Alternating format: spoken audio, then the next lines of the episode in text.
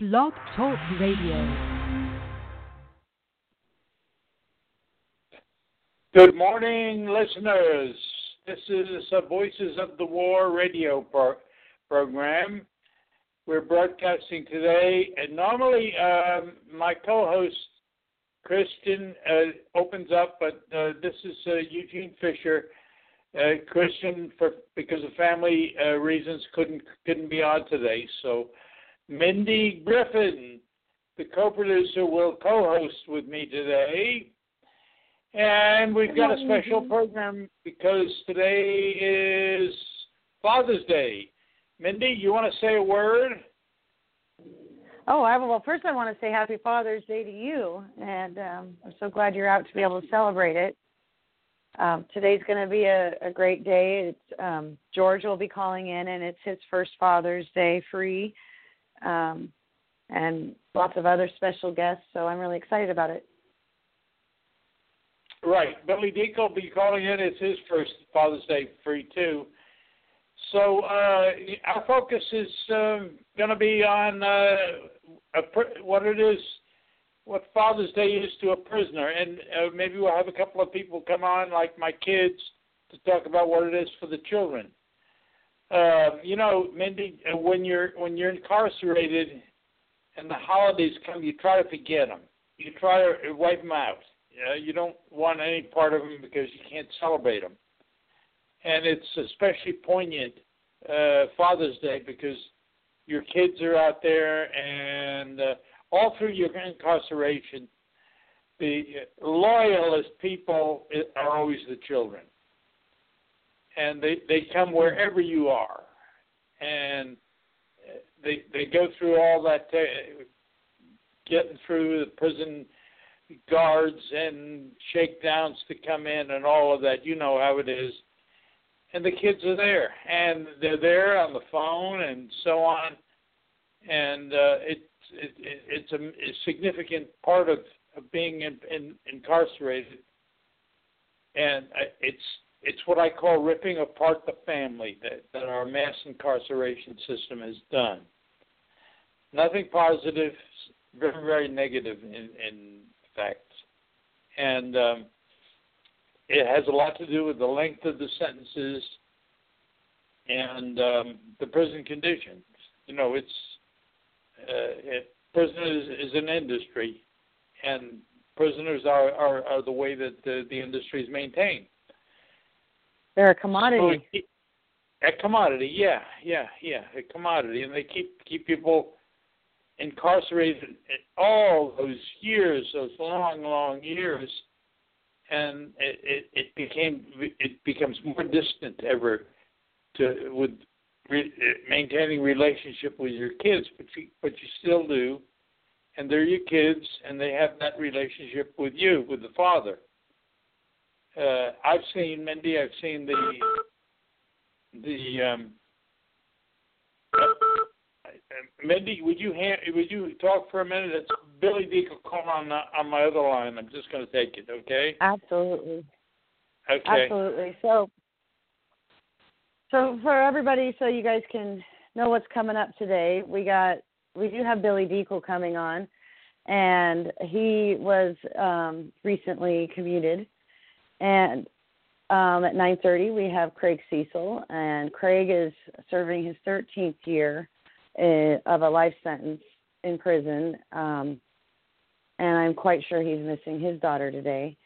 Um, 9:45 is George and George Martorano. This is his first year, um, along with Billy, free from being inside prison.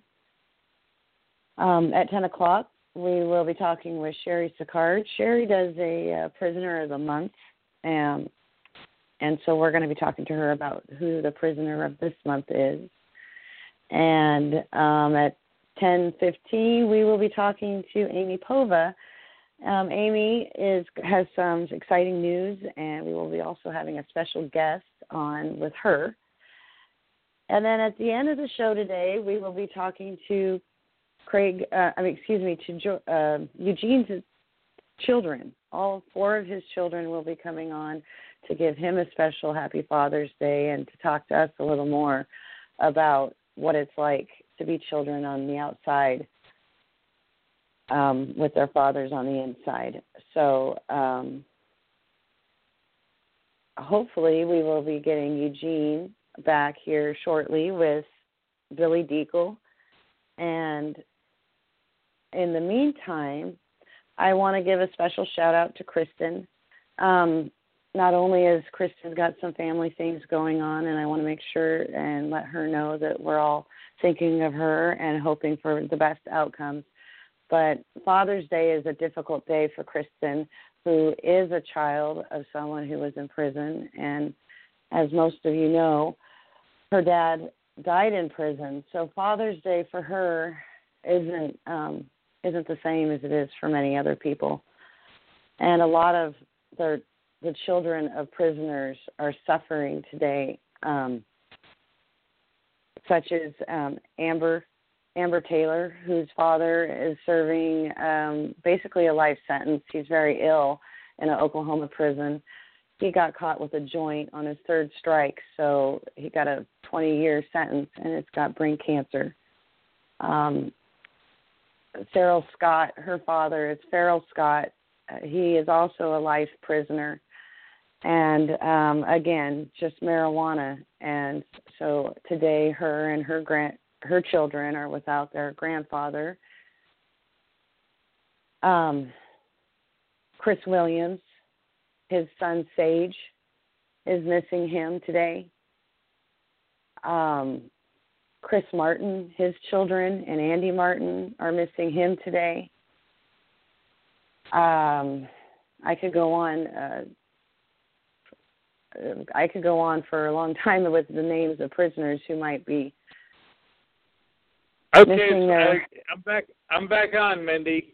Uh, Excellent. I, I was I was talking to Billy. There was a confusion of telephone numbers, but he's calling in.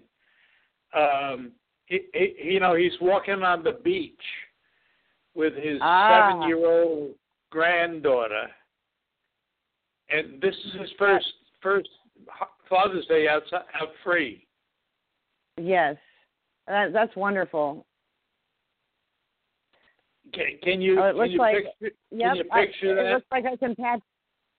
I actually was picturing that, which is why I went so silent. I'm sorry, but we do have Billy on right now, Eugene. I'll go ahead and I'm going to patch him in so we can get going on that. Okay, okay. To the uh uh people, you know, the kids that Oh, parents Billy. are, yes. Hi, Billy. This Hello. is Mindi. How are you today? All right, all right. And you? Was I on just I'm- earlier, or, or what? You're on the You're show. on You're now, live, Billy. Billy. okay. Well, like I said, I was listening uh, just earlier while I w- was holding, and how ridiculous it is for people to be in prison missing their children uh, for uh, something uh, marijuana, and you know, which is uh, to us is not even a could be considered a drug, but to the government, it's considered the schedule what one or or whatever like the worst drug there is, and uh, that's to me is uh, about as crazy as it can get. So, Billy, uh, give us give us some idea what's happening to you today on Father's Day.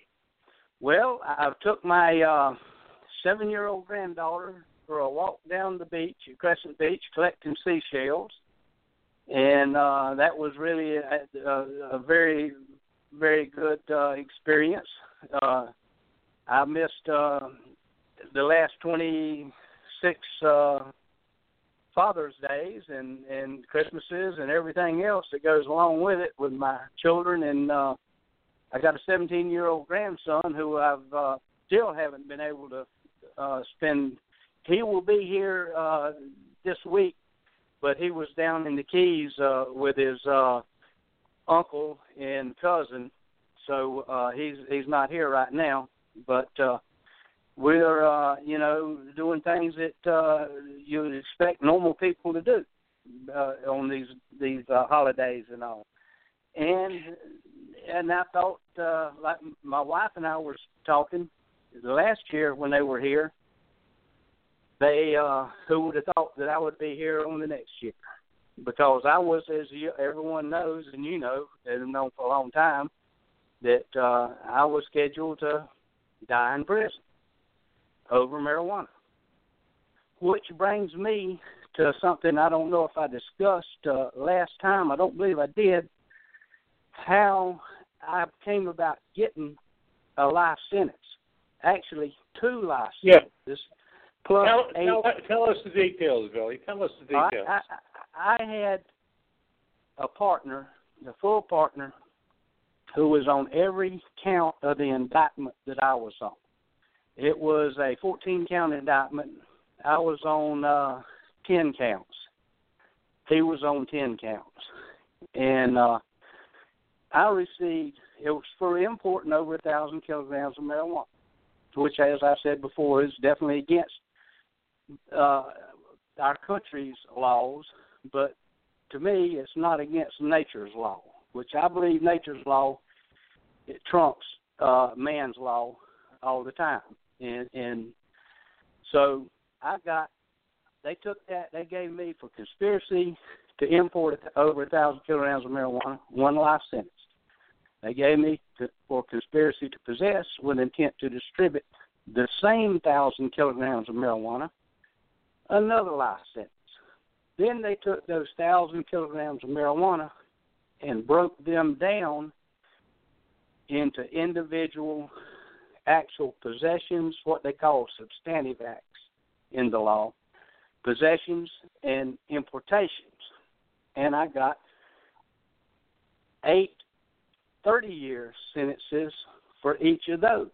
And this is all the same marijuana. And to me, I think that's a little overboard.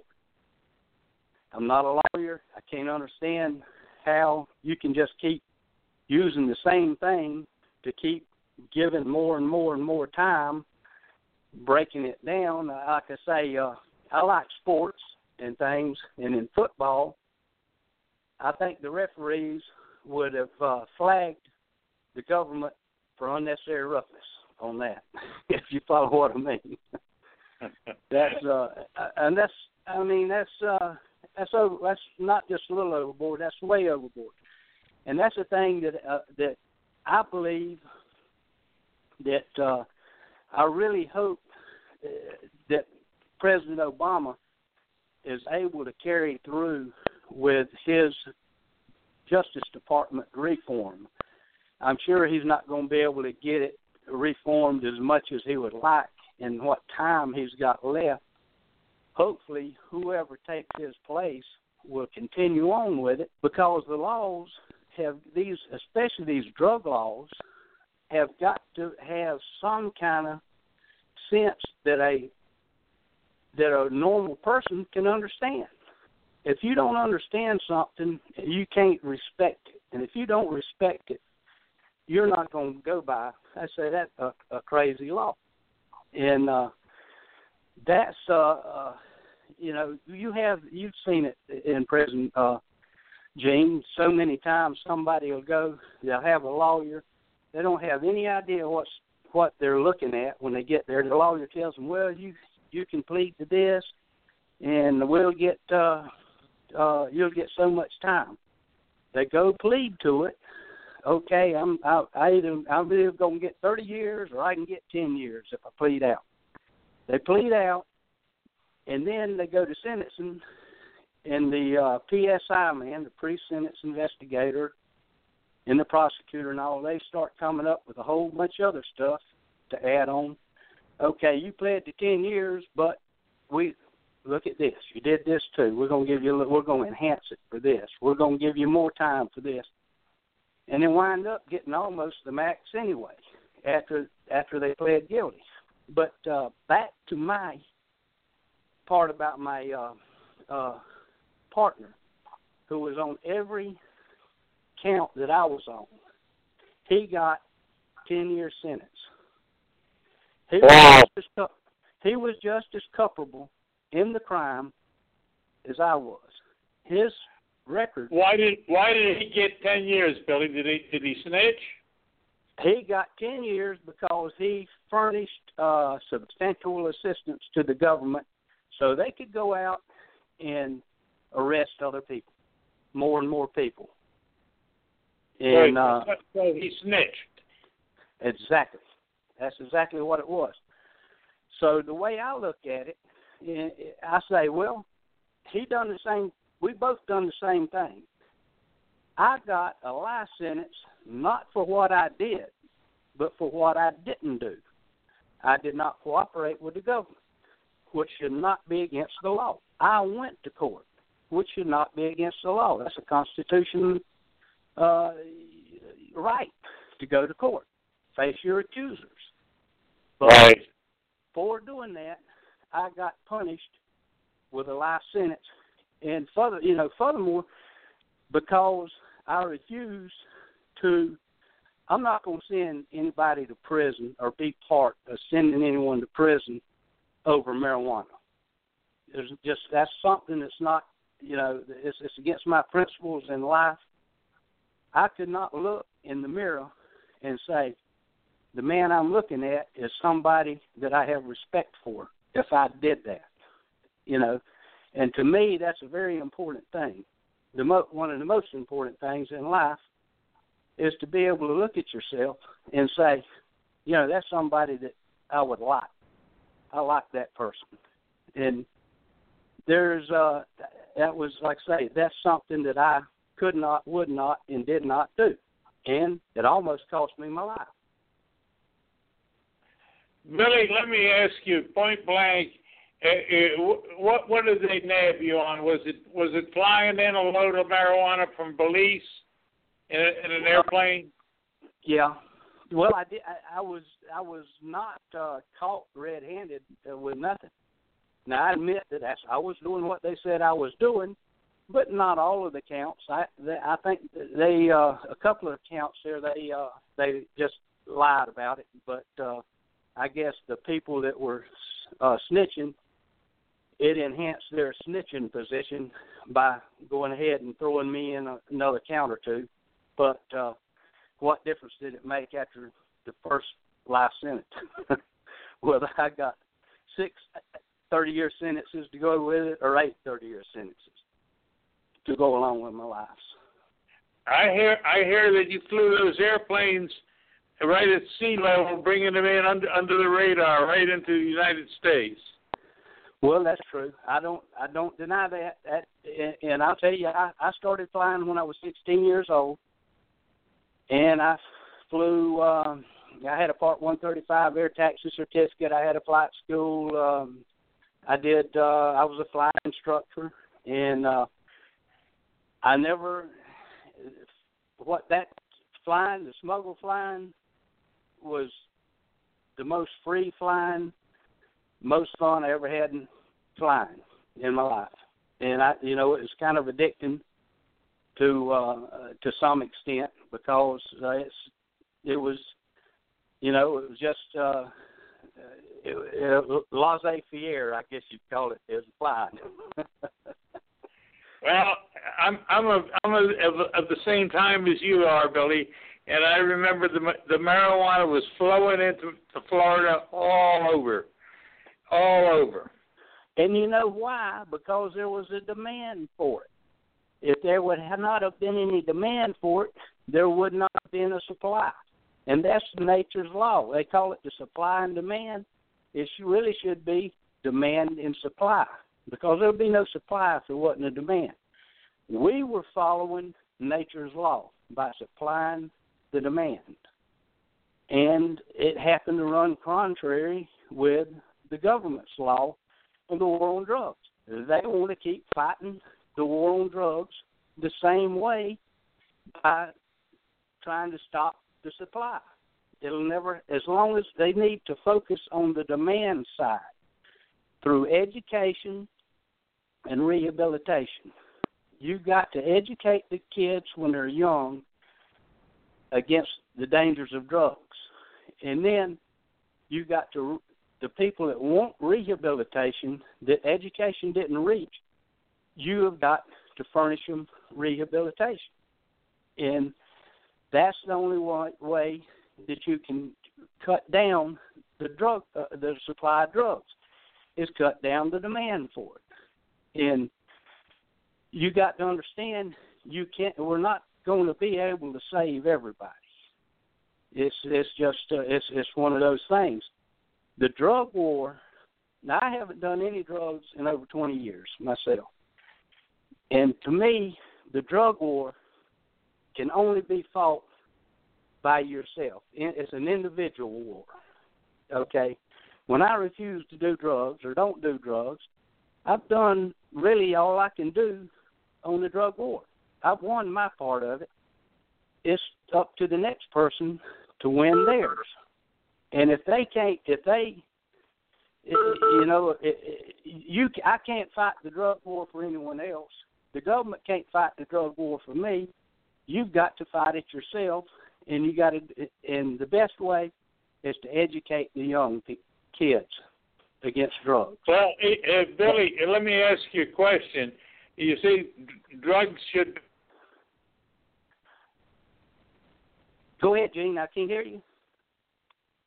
Seems to me like over, more than half more than half the states now said marijuana is not medical.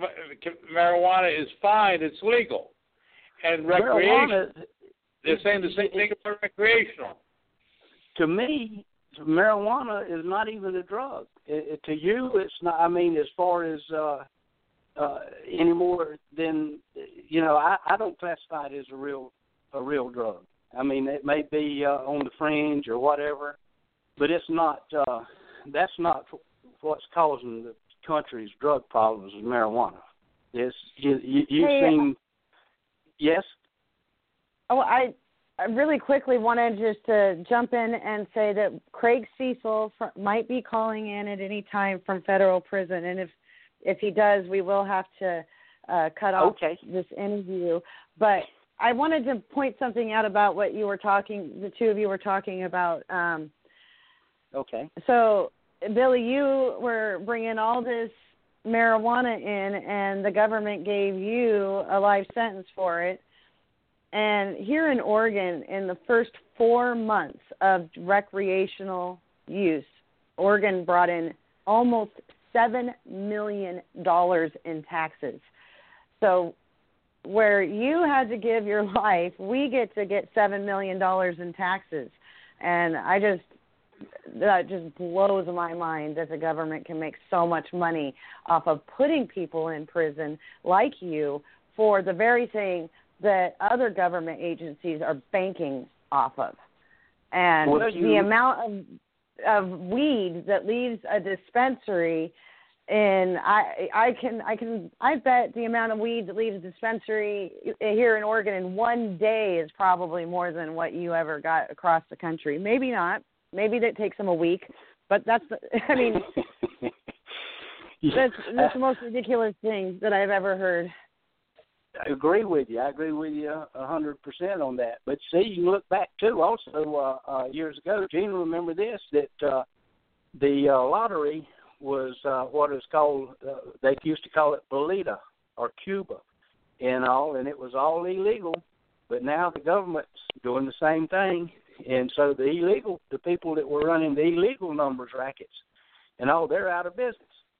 And if they legalize drugs, the drug dealers out of business. They would have to go on to another illegal. They'd have to go get them a job, or they'd have to go on to something else that's illegal, which people would respect. Okay, if if I'm making my money on the corner selling heroin or crack or whatever, and all of a sudden the government's got a sponsored government sponsored heroin shooting house or a crack house where they could actually register all the users and know who's using and what they're using, then I would be out of business because that person, instead of coming to me and buying it, they would go and get their fixes at the crack house. And the person wouldn't have, just getting their fixes, wouldn't have to go rob a bank or do endanger public safety to get their fix. Now, if I'm the drug dealer on the corner, then I've got to go get a job because I'm out of business on that or turn to other crime, which is a crime that is respected by the people. And I'd go to prison for that instead of, you know, if I chose to go to other crimes. And uh, I hope I've said that where it could be followed. I'm not. Sometimes I'm not real good at getting my point across, or my I what I'm trying you. to say. No, you're, you're expressing yourself well, Bill, Billy. I'm curious for for our audience sake. Was did the government say anybody got hurt in your case? Was there any violence in your case? No, no, absolutely no violence. No violence at all. Uh, the uh, yeah, the, the, there was there was no violence, and uh, it was it was just really and truly. They tried to build our little uh, band of smugglers up as yeah. I, I I equated as fishermen. You know, when somebody catches a fish, they're they're always going to exaggerate most fishermen anyway how big the fish was. Well, when we got busted, they want to exaggerate how I do it a big drug. You know, they got they had me as a sophisticated criminal leader, organizer, large scale drug.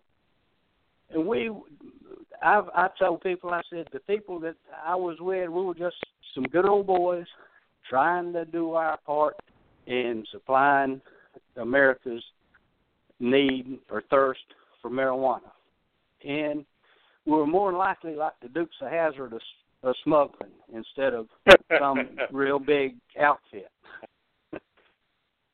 so uh, that So Billy, Billy, uh, uh, I guess in synthesis, you and I got life sentences for nonviolent crimes for something now that's being legalized all over the United States. it, it, right. And and it's like I said before uh, last week, a consensual crime, where everybody that was involved with it, it was okay with them. Wait, you're telling me We're you happy. weren't forcing people to buy or to smoke your your pot? You didn't shove that down anybody's throat? I sure didn't. Whenever I showed up, everybody was happy and they wanted to do it again. When we're going to do this again? exactly, exactly. Well, uh, Billy, tell us again. Uh, give us give us a feel. Give the listeners a feel for how it feels to be a free man on Father's Day. I'm to tell you what. Every day, it I I still in amazement that just a few a few short months ago, I was in all that craziness at uh, the BOP, and this you know, and I really really feel bad about the friends who are there. Andy Cox, Dickie Lynn, John Knox, they, they they go on and on and on that you know are still suffering and having to put up with the craziness that they're putting up with, and you know what kind of character these people are, and they're people that went to trial, and they're people that did not snitch or cooperate with the government, because if they had, they wouldn't be there. Absolutely, absolutely. You're right. There are comrades we left there. I, I love what you say about being free because I feel the same way, Billy. I, I, I thank God every moment that I'm free. Isn't it nice not to have to stand up at four o'clock to be counted? yeah, you. And then if you want to get something else to eat, if you feel like seconds, you can get some. and uh yeah, it's uh it's it's something that's indescribable. I mean, it's I you know because you lived it. I know Randy. We you know the people that have lived it, we know. But it, it and it's hard to it, it's really cannot be described. It's something you got to see. Like what was that Jimmy Buffett thing? Uh, uh, album you had to be there. if you you wasn't there, you really. Billy, tell us about the, your family's response to uh, uh, to your freedom and and to this Father's Day. Oh, they they're uh, like uh, my wife. She uh, she's just said uh, at, today at breakfast. Who would have thought the last Father's Day when they were down here at the same? We're staying at uh, Crescent Beach. We got a condo rented, and then they they come down here every every year, and or we I, me now with them, and uh, she said, you know, who would have thought last Father's Day that uh, that I would be here, and that's uh, certainly, uh, we, you know, we're, we're always hoping for a miracle, and that's basically uh, is is what happened is a, is a miracle, and uh, I like I say, I don't have nothing but uh, uh, respect for uh, President Obama uh, doing, going, stepping out, and doing what he is doing uh, for the in this clemency. And I just hope that he continues on and does more and more and more. And whoever takes his place is elected president continues on with the uh, Justice Department uh, uh, you know, uh, uh, revamping to get it to where it, it, it makes sense. Billy, do you know just not, uh, not too long ago there were were people po- carrying placards, carrying posters for your freedom. There were people I, making up petitions for your freedom. There was a whole bunch of people who said yes, they, Billy Dekle shouldn't be in prison. Hey, and I really uh thank every every one of them. And I got letters from people, and, and I got pictures, and all uh, of that, it, it, the things, and it's uh, you know, we've heard, you know, you you we were in Lewisburg together back in what ninety one, I guess it was, and you know we've heard almost every year that this November there's something coming before Congress that's going to help us. And we'd heard it and heard it and heard it and heard it, and if after a while you get kind of numb to it, well, we really hope something helps us this November. But the last fifteen, twenty Novembers, nothing's happened, and then people are really, really trying to help us, and you know that they're good people, their heart is in the right place, but they are fighting a uh, monster, and that's what I've told them before. I said that this, the Justice Department, the way it's working to do what it has done to its citizens, a war uh, on its own citizens, is it's got to be a monster. You are really, really got your work cut out for you, but they persisted, and they have enough to for me to get out, get clemency, and and a lot more, and uh, hopefully the rest of the marijuana POWs will be released very soon before uh, Obama goes out. President Obama goes out of office. Billy, uh, when you tell tell your story, uh, here's here's what runs through my mind. Here's the the the, the radio program or the television program runs through my mind. I want to let you guys know that Craig is calling in right now, so we're um, oh, it'll be just a second. Let, let's let's get Craig on. Thank you for coming on the show. Happy Father's Day to you, Billy, Thank and the very best. All righty, thank you, and talk to you later. Thanks. Bye bye. Bye bye. Thank you, Billy. Yes, ma'am. You're welcome.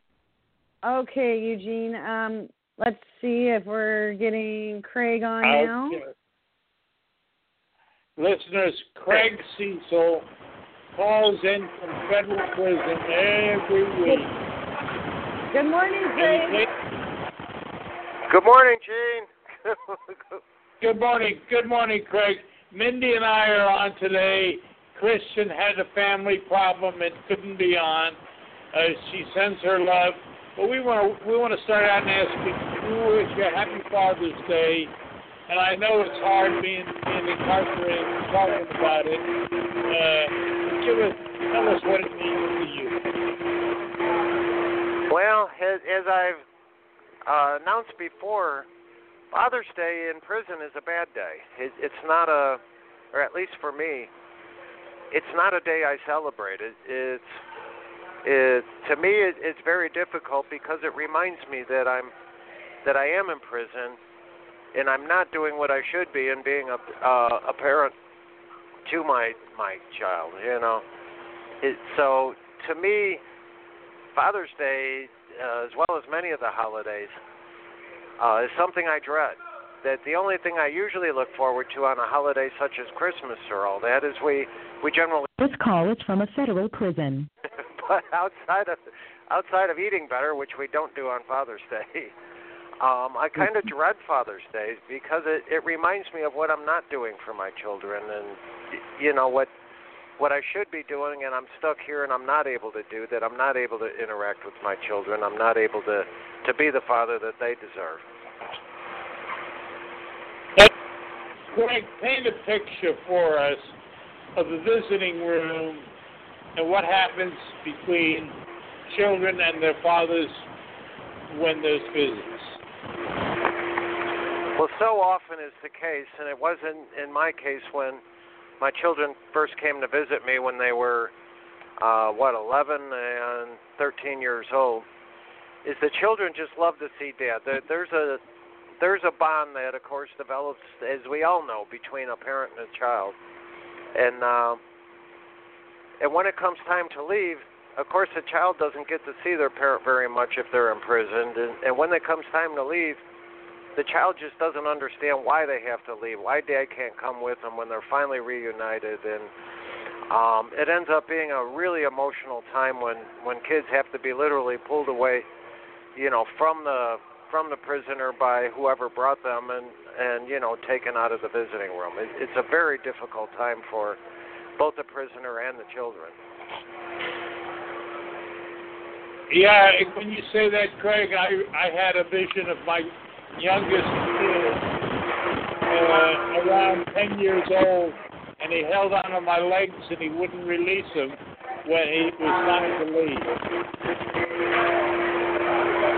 Yeah, the the children don't understand that they're finally reunited with their their father, but then they, you know, again they have to be pulled away, have to be separated, and it, you know, I don't know how you you you know you make a child understand, or especially how how you make them accept that. Uh, we were just talking to Billy Dekle, who, as you know, had a life sentence like you had and I had and got a he got a presidential uh, uh, pardon. He was released because, through President Obama. And I was I was saying I was trying to the radio audience, you got to envision this picture.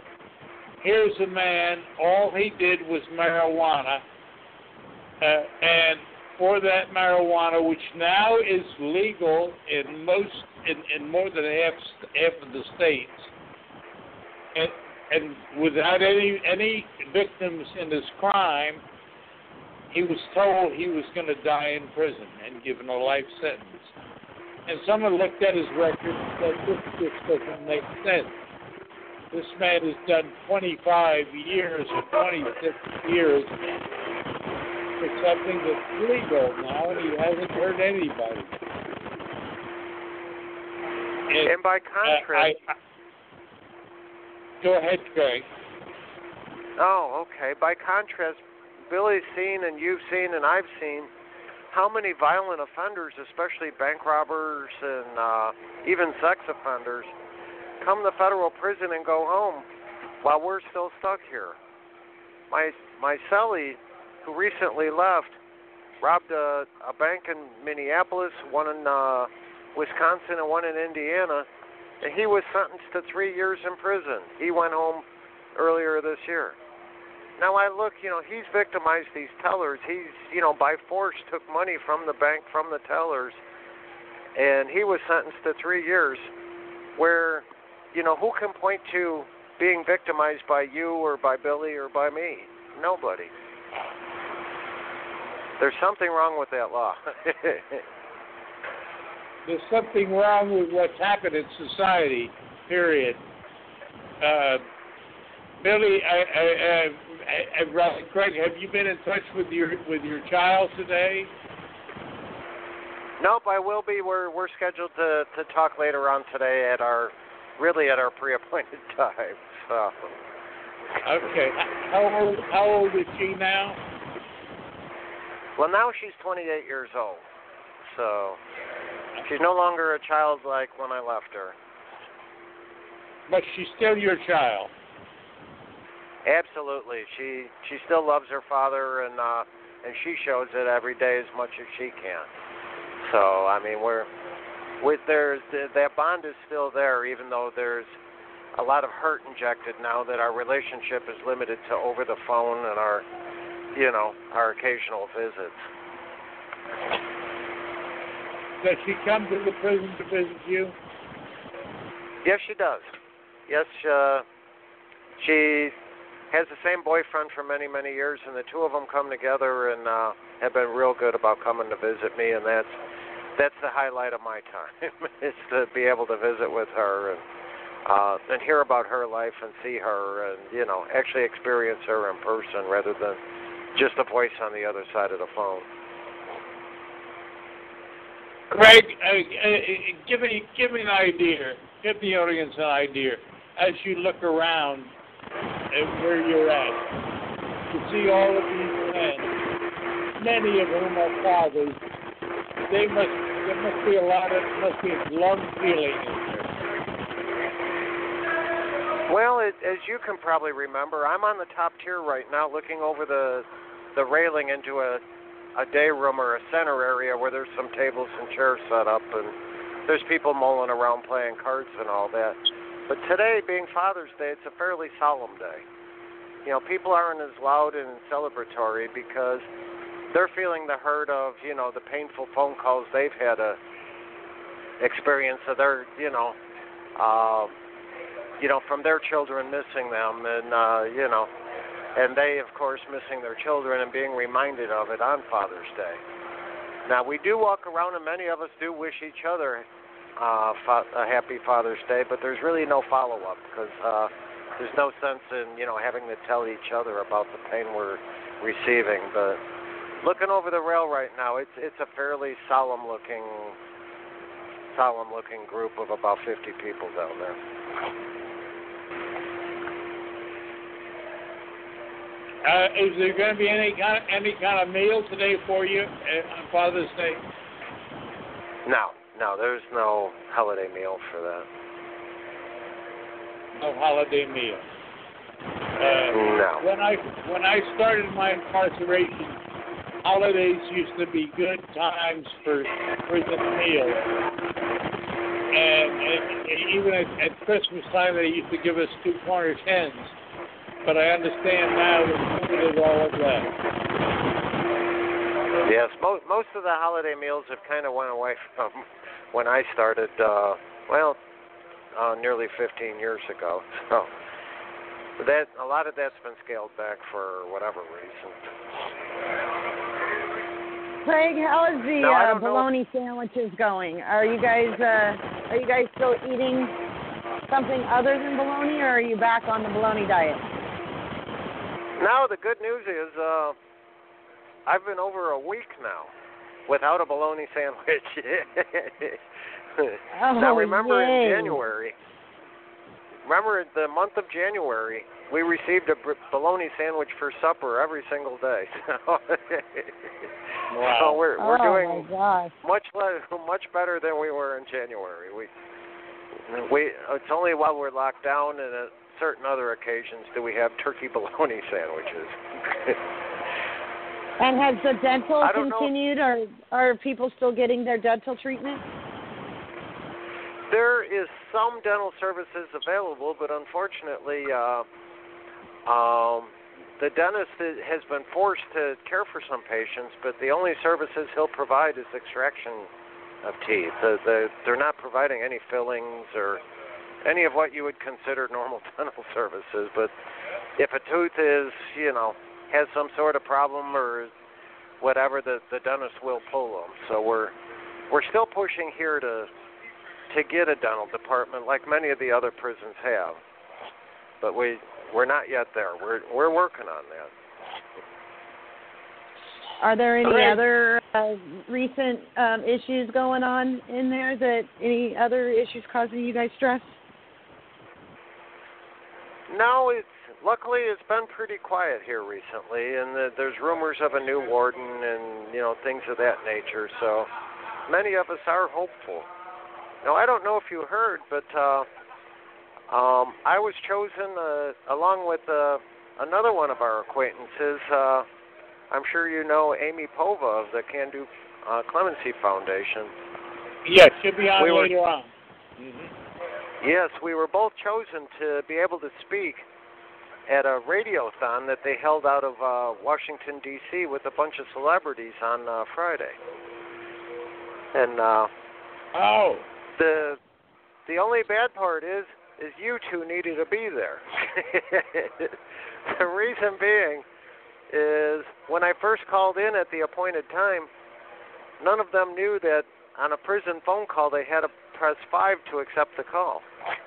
so, Oh no! How is that? They did not know that. So I I called over and over and over again, and they they would you know listen to the recording and hang up on me. oh. How Well, I frustrating did- is that? well, I did about 25 after three. Uh, one of them did you know hang on long enough to accept my call, and they actually uh, had it set up fairly well. I was uh, interviewed by a federal judge, Judge Mark Bennett from the Northern District of Iowa, who does a lot of writing about you know that he believes that our sentencing laws need to be changed in that, and he ended up interviewing me. But as you know, and uh, he and the other people on the show didn't know, is that at at 3:30 our phones are automatically shut off in preparation for our four o'clock count. So, unfortunately, I only got to speak to him briefly, and then the phone just turned off. Right. Well, So the we good needed news peop- is, is that's we a need pe- great, uh, that's a bigger audience, or maybe not bigger audience, but a different audience than what who hears you. So the good news is, is even though you were only on there for a short period of time, your voice got further. This call is from a federal prison. And of course, their their specialty is celebrities. So they mainly dealt with uh, a bunch of celebrities they had on the show, and some politicians and judges and people like that. And when they heard that beep we just heard, they didn't know what that meant. Oh well, I guess they now know, thanks to you, Craig, a little bit more about the prison phone system. Well, Craig, we, we extend we extend a very happy Father's Day to you in a very bad situation of your incarceration. Yes, we well, love you, thank Craig. you, thank you. And and Thank the, you, and I the, love you guys the and all the help. with you. Yes. Thank you very much, and and it's made such a difference to me. And like I say, even the prisoners around me that know what I'm doing on the phone right now, and uh, they get a boost out of that as well. That you know that somebody out there remembers that we're here behind the razor wire. It makes a difference. Oh, well there Okay, that, we- there went Craig That was, that was Craig. They cut, cut him off automatically because that's how the system works. Uh, it's part of the Um, torture of prison that they'll only give you 300 minutes a, w- a month to speak and only 15 minutes at a time, and you must pay for it. Uh, it, it. It's it's part of the system. It costs you around sixty dollars a month to to call 300 minutes, and uh, more more than most of us pay for our mobile phones. Absolutely, and um, most of us make a lot more money than they do to pay for it. Um, Eugene, we do have George on next, and I'm really excited to talk to George this morning and wish him a happy Father's Day. Is it okay if I bring him on? Bring him on. Bring him on. All, all righty, here he comes. Good morning, George. Hey, good morning, Christine. How you doing, Gene? Good morning. It's Well, this Mindi. Mindi. Mindi and I. Kristen can't be on today, George. Oh, let's go. Let's she has a family problem, but Mindi has been Okay. Gracious enough to come on. Hey, Georgie, this is your first Father's Day free. Yeah, I have my daughter. Give us some she's Gonna, insight. she's going to be on the show. Uh, it's my first, uh, last Father's Day uh, with her. She was four years old.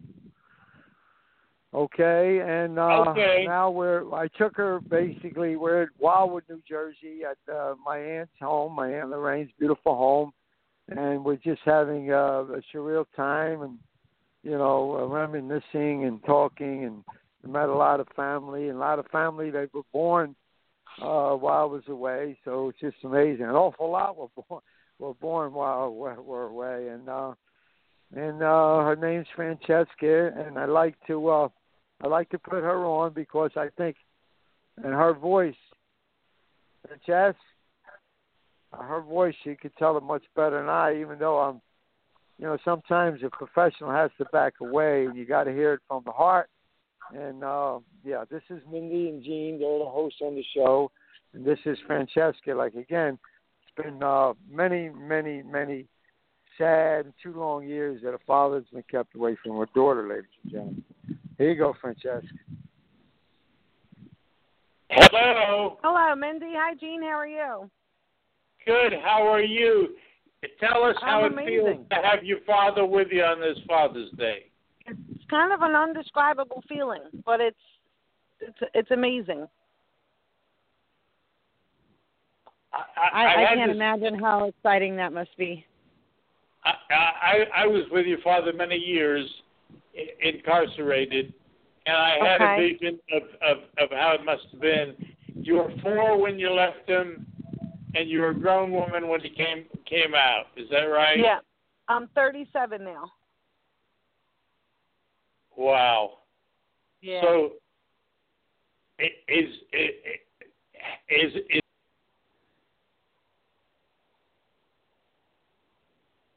Hello. We must have Eugene must have accidentally hit the mute button or something. I uh Hello? I want to hear. Can you hear me? I can hear you. Hello. Oh, okay. Hello. Um, I'm curious if if you could give some hope to the other fathers that are still in prison. Um, as a daughter, I know that I haven't ever lost the need to have my daddy around now, no matter how old I've gotten, and I, I imagine that to a certain extent that's the case for you. And um, does having him back now make up at all for some of that lost Of time? course. A hundred percent. It was it's you know, it was a really long time. I always had faith. I always knew he was gonna come home. I just never gave up. Like there was never you couldn't tell me that my dad wasn't coming home. Like I wasn't trying to hear it. And it's all you have to do is have faith in the Lord above and pray that, you know, things go okay when you go to court and you just always have to pray, keep your faith and stay strong. Absolutely, keeping that um, focus and that positive attitude makes a huge difference. There's a big difference It between does. people with. It's hard. It's not easy It- I- to keep a I- positive attitude. No, I can't imagine. That's a lot of years, over 30 years that you missed having your dad with you, and having and I also and not just my mom and my brother him, but while he was incarcerated. I'm sorry, what was that? I also lost my mom and my brother nine months of each other while he was incarcerated, and my grandfather was murdered. Oh my goodness.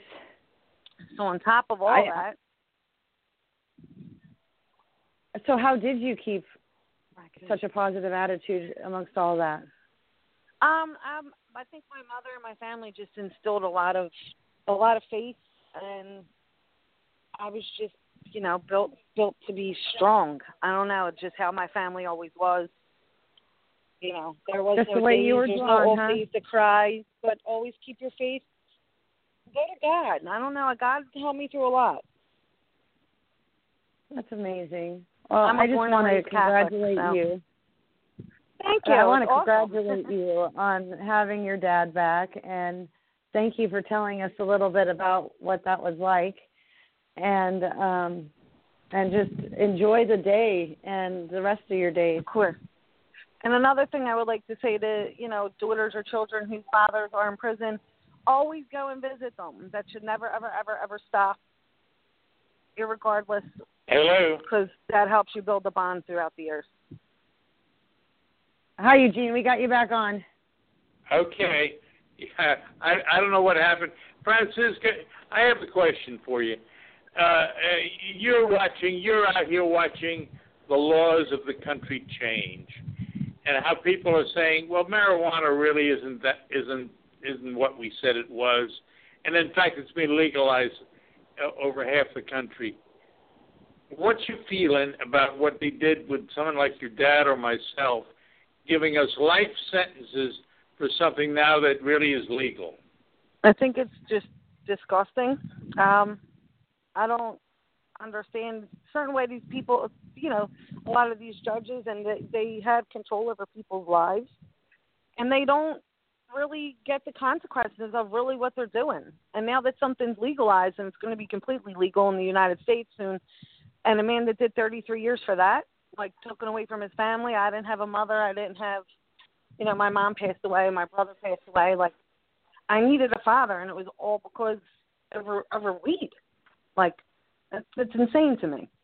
It makes absolutely no sense, and our our system is really screwed up.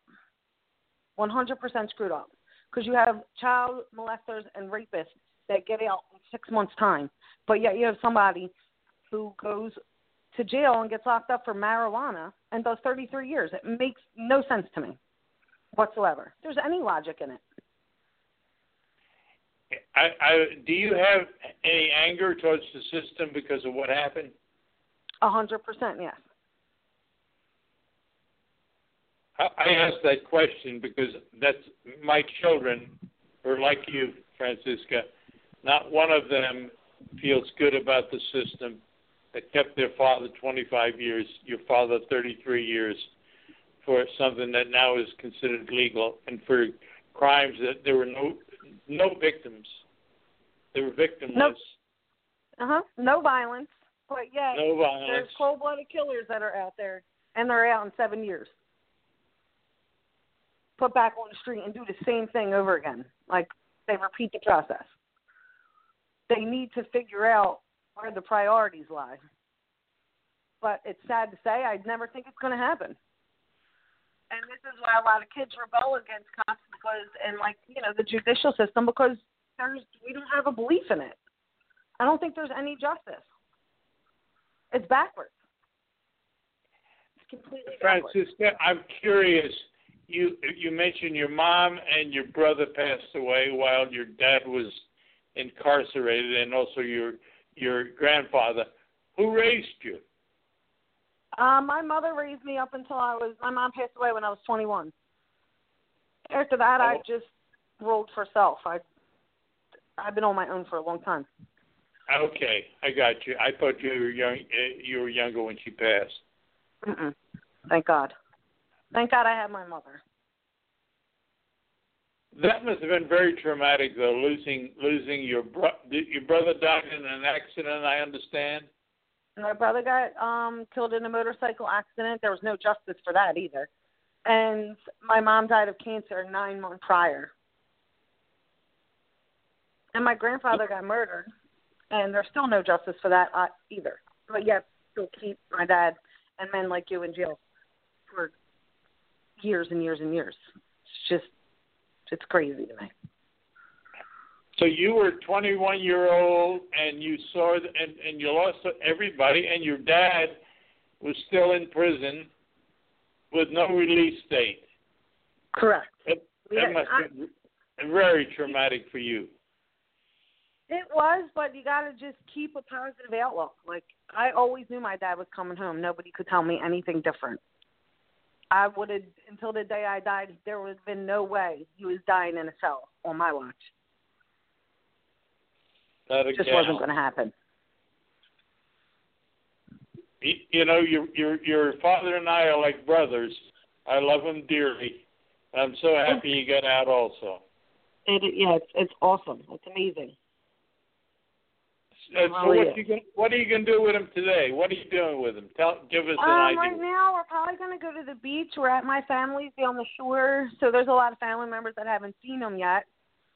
So it's kind of like a little bit of a you know Father's Day reunion, and I get to see a lot of my cousins and you know eat some meatballs and sausage and have a good day. okay. Typical Italian Sunday. It's a big Italian family, right? Exactly. Yeah, and food is center of it all. You know, uh, while your father and I were doing our time in prison, the prison meals became worse and worse. oh, And- I can imagine. It didn't. There weren't. We just talked to a man who was in prison, and we asked him, "Are you having any kind of? Is, is there any special meal they're having for you today?" He said, "No." And the only redeeming thing is when they don't have the the turbo bologna sandwiches, uh, which which is a common food in prison. He ate soup, I think, for like 20 years. he ate all, all different kinds of soup. I don't think he's going to be eating soup again for a while. that was his thing, soup. Well, I when I was with Well- your dad, uh, uh, uh, you know, we in prison we exercise. It becomes a, a more than a routine; it becomes a way of life. And he was a runner, man. He would run around that track, and I understand he's still doing it. He did. He first thing he did this morning was wake up and go to the beach and run. Okay. Do you so run that with him? routine, that's like instilled in him. That will never stop. And I, that, but my father was like that before he went away. Also, he always ran every day before he was incarcerated. From when I was little, always ran around the city that we're from. He'd run around Philly before he got his day started. That was always a thing of his. So I think that kept his mind going through all them years too. Okay. Well, guys, My um, dear, it was wonderful having you. We're getting a call coming in. Are we getting a call coming in, Mindi, from from? Yes, Uh, we have we have Cheri on uh, coming on here in a second. yeah, uh, Um, uh, Georgie, you want to you want to George, you want to come back on the line briefly? He sure can. Hold on one second. It was nice talking to you. Thank you again. Thank you. It's it's such a pleasure to talk to you. All right, Gene. This is Georgie signing off. Yeah, and Georgie, it was wonderful talking to your daughter. I'm so happy that you're there with the family on the beach. Right, uh, right. You know, Right. I, I love you. I love you like a brother. And Yeah. we we had we had Billy Dekle on before. He's on the beach with his granddaughter, and Well, that's what the show's all about. It's showing. Let's show the people that they kept. You know, we were human beings. We had families. We had people that loved us. They kept us till we died because we so weak. Come on. Nonviolent first offenders. They were going to keep us till die, and we had all this love waiting for us. We were overpunished, and we're not mad, uh, ladies and gentlemen out there. We're not mad. We just want the powers that be to come to their senses and create a better philosophy of incarceration for humanity. Gene.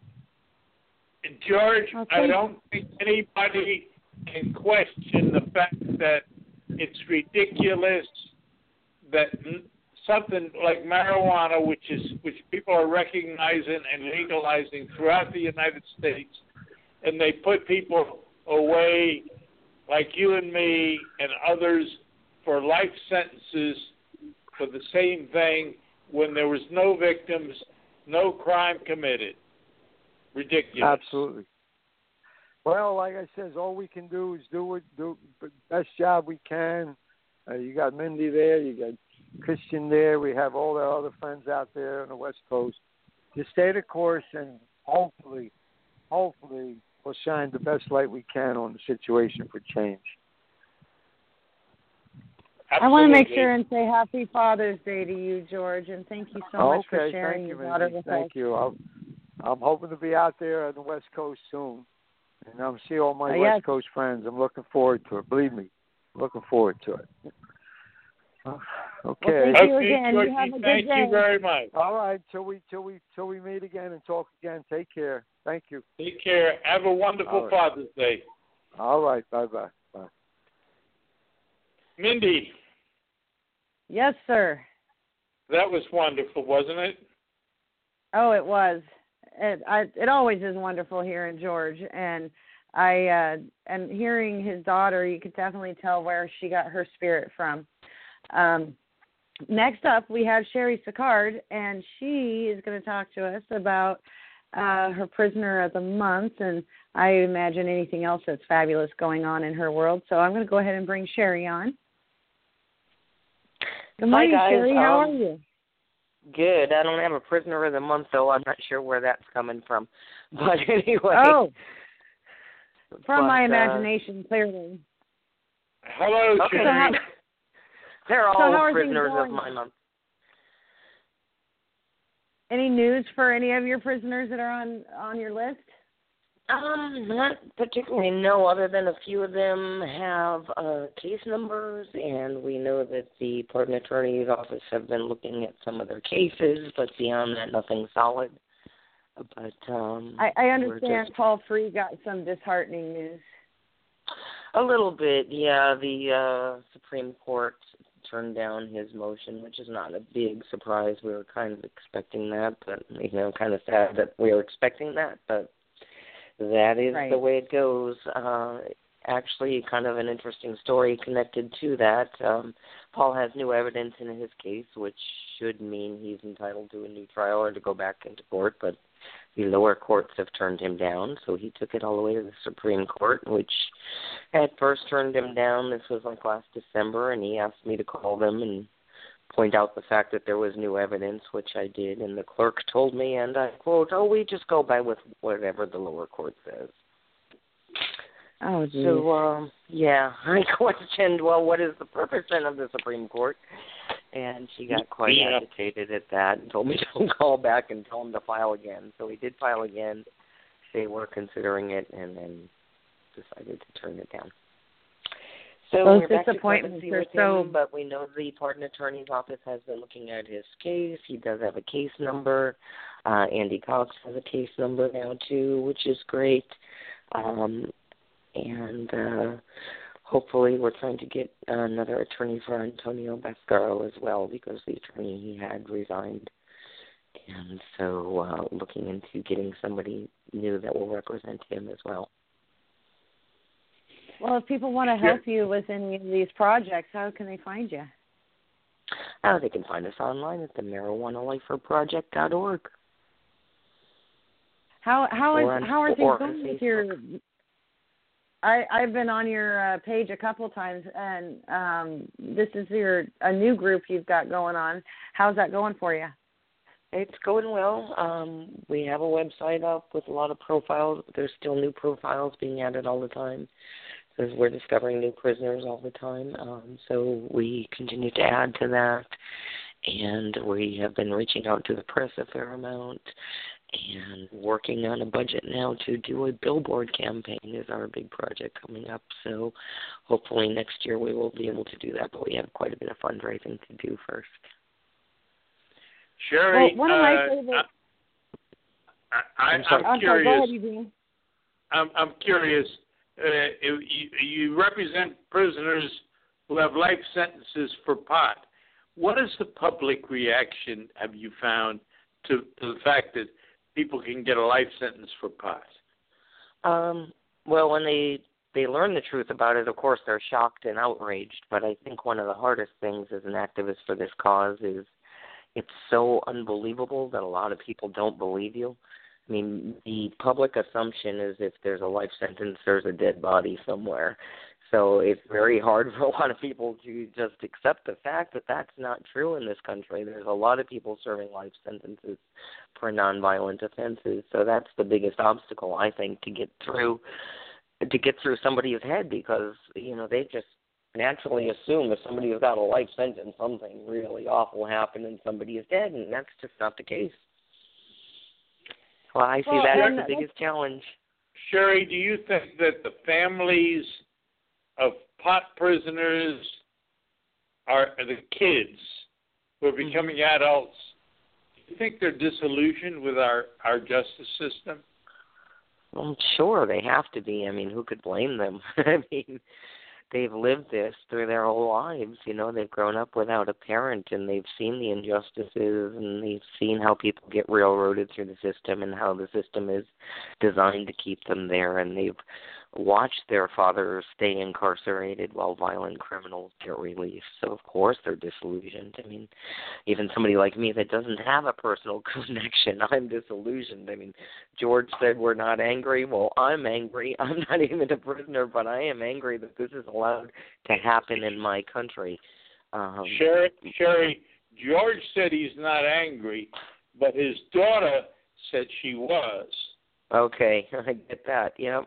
And, and we talked to Billy Dekle earlier, and he's his family is is angry. People are upset over what we have supposedly as a justice system. The justice system's purpose is to keep us safe.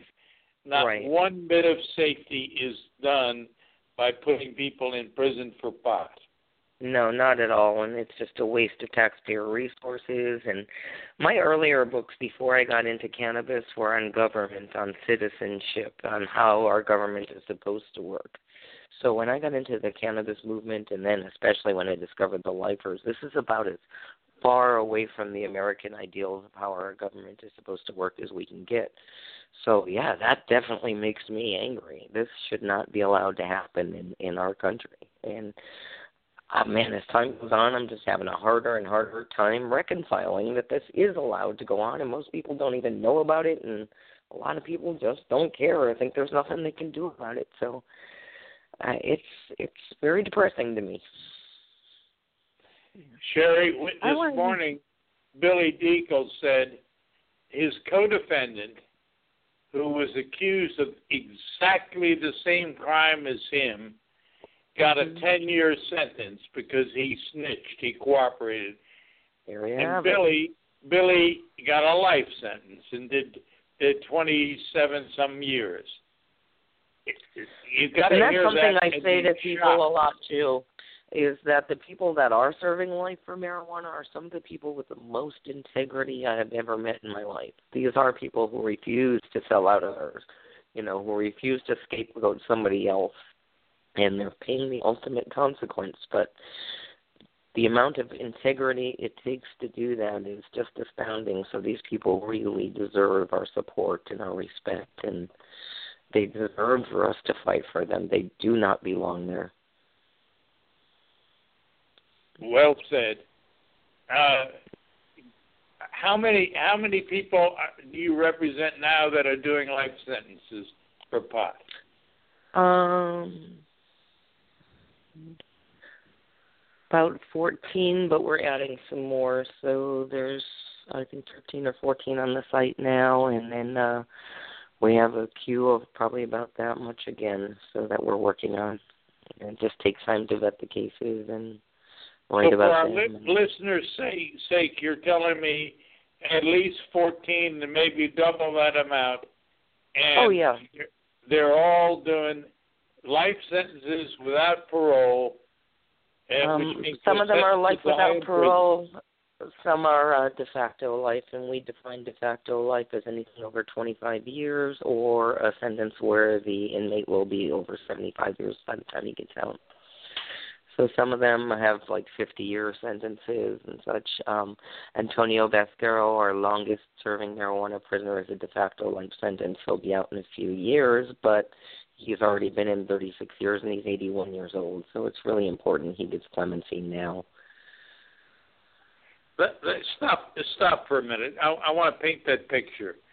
Mhm. He's 81 years old. He's Mhm. done 36 years in prison Right. Mhm. for marijuana. So he's become an old, old man sitting in prison. I understand he's in a wheelchair. And Um, off and on, yeah, off and on, but um he can walk with a walker too. Uh and he's an amazing man. He's very he's sharp as a tack. Um he's still optimistic. The resilience of these prisoners astounds me as well. How they're able to stay positive and stay hopeful and he is um actually his friend Alberto Rosales got out got clemency recently, so that gave him hope. Um, and Alberto was also 80 years old and had been in a long time, and they were in the same prison together in Miami. So that that really gave Antonio hope too. But uh, it's it's a constant struggle, and as I said, his uh, attorney that was appointed by the Clemency Project recently resigned because he just said it was beyond his capability. And uh, hopefully he will get a new attorney. We're trying to work on that and help him. Um, I know several people are. But you know, this man's clemency should not depend on the inexperience of a volunteer attorney, and that's really what it's coming down to in a lot of these cases, and that's tragic because this clemency project has not been funded. There are no qualified attorneys, so it is coming down to just volunteers, and sometimes these cases are just beyond their ability, and that's what happened to Antonio. And it's the attorney said he deserves clemency. I just don't have the time or the resources or the experience to handle it. In the meantime, he's rotting in prison. Wow. We were talking to Billy this morning, and it's a, just a sheer miracle that he got got out. I also have a friend of mine, Ron Farah, who had who was serving a life sentence for for pot, who's just got clemency from the president also. Oh, but, yeah. Part part of the irony is that President Obama is doing a good thing, but this is it's just a few prisoners. It, right, there's so many more. Yes. And somebody in there for a nonviolent marijuana offense, that should be a no-brainer. Let's just let all of them out. You know, can we agree on that? Um, you know, it is only marijuana. There's no violence in their cases. That should just be an automatic. But sadly, so far it isn't. Um, but yeah, Billy was a joyous day. I remember the day Billy got out. His daughter uh, emailed me first thing that morning, going, you know, they called him into the office. What do you think that means? I'm like, well, I don't want to get your hopes up, but you know, when it's happened before, that's been good news, and we're expecting clemencies. And uh, and then it's like about a half hour later, she wrote me back. He just called. He's out. and, and just about that time, the phone rang, and it was Andy Cox, who was in the same prison as Billy, telling me the same thing. And I, and I answered the phone, going, "I heard." And he's like, "How did you hear already?" and it was via social media and Billy's daughter. Um, so yeah, there was just everybody who was hooting and hollering, and it was a big celebration there at the prison. So that was very joyous. Yeah, I was telling Billy this morning, uh, not so long ago, you and others were carrying placards for Billy and yep. getting petitions signed, and there was all of that. That the universe was it, it must have heard the voices. Oh, yeah. yeah, we had hundreds of letters we collected for Billy that were sent in, and uh, and we're still continuing to do that for the prisoners that are in. So, um, and Kristen and Mindi have been really helpful, and Miguel and people up in the Pacific Northwest as well. So, yeah, we've been sending in hundreds of letters for each of these guys. So, I hope it makes a difference. Oh well, yeah, Cheri, your efforts, there, your um, efforts make make make a difference. There's no doubt about it, right, Mindi? Absolutely, Cheri's efforts make the rest of our efforts really um, you know she puts the bow on it for sure. Um, well, she's a catalyst for a lot of it. So I I really appreciate Cheri's help. Um, and Cheri, was there um, anything any last words you had? Our next guest is uh, about to come on the line, and so it's time for Um, us to just move. also check out our website. We have a page under the activism section. That's our birthday club, um, which lists uh, all the birthdays coming up for marijuana lifers, and we have a few birthdays coming up uh, in this next month. Uh, Jimmy Roman, Andy Cox, they both have birthdays coming up in July. Also, Charles Cundiff, who's in a halfway house, uh, has a birthday on uh, July 3rd too. So send a birthday card to a marijuana lifer. Oh, thank you very much, Okay, Cheri, for letting thank- us know about that. I'll you. be checking that out. All right. Thanks, guys. Thanks for All right, having me. you enjoy the rest of your day. Thank you, All Cheri. right. You too. Bye. Thank you for all you're doing. Bye-bye. Thank you, so much, Cheri. Bye. Wonderful woman. Wonderful Yes, thing. and Who's our Now next guest we have- gonna have on? another wonderful woman coming on up. We have Amy Povah, and um, I'm going to let Amy tell you why she's coming on today. I'm going to put her on live. Good morning, Amy. Good morning. Good morning. Happy Father's Day to everybody. Good morning, Amy. Thank you for coming on. Thank you Of very course. much. Yeah. Thank you for the w- wishes. Well, I hope you're having a good Father's Day. You're doing an admirable thing this morning with the radio program, working on Father's Day. uh, it- it's a work of love. A- Yeah. Tell, us- tell us what's happening in in, in Amy'sville. Well, um, you know, just uh I didn't get to hear uh Billy this morning because I took my um husband, who's a father of four, um but really five because he's got, also has a stepson to breakfast this morning. But um, I wanted to, uh, since Billy was on, and it's my understanding Larry is going to call in, and uh, probably in about ten minutes, just say that it was uh, really an amazing moment when I got to meet Billy and Larry um, in D.C.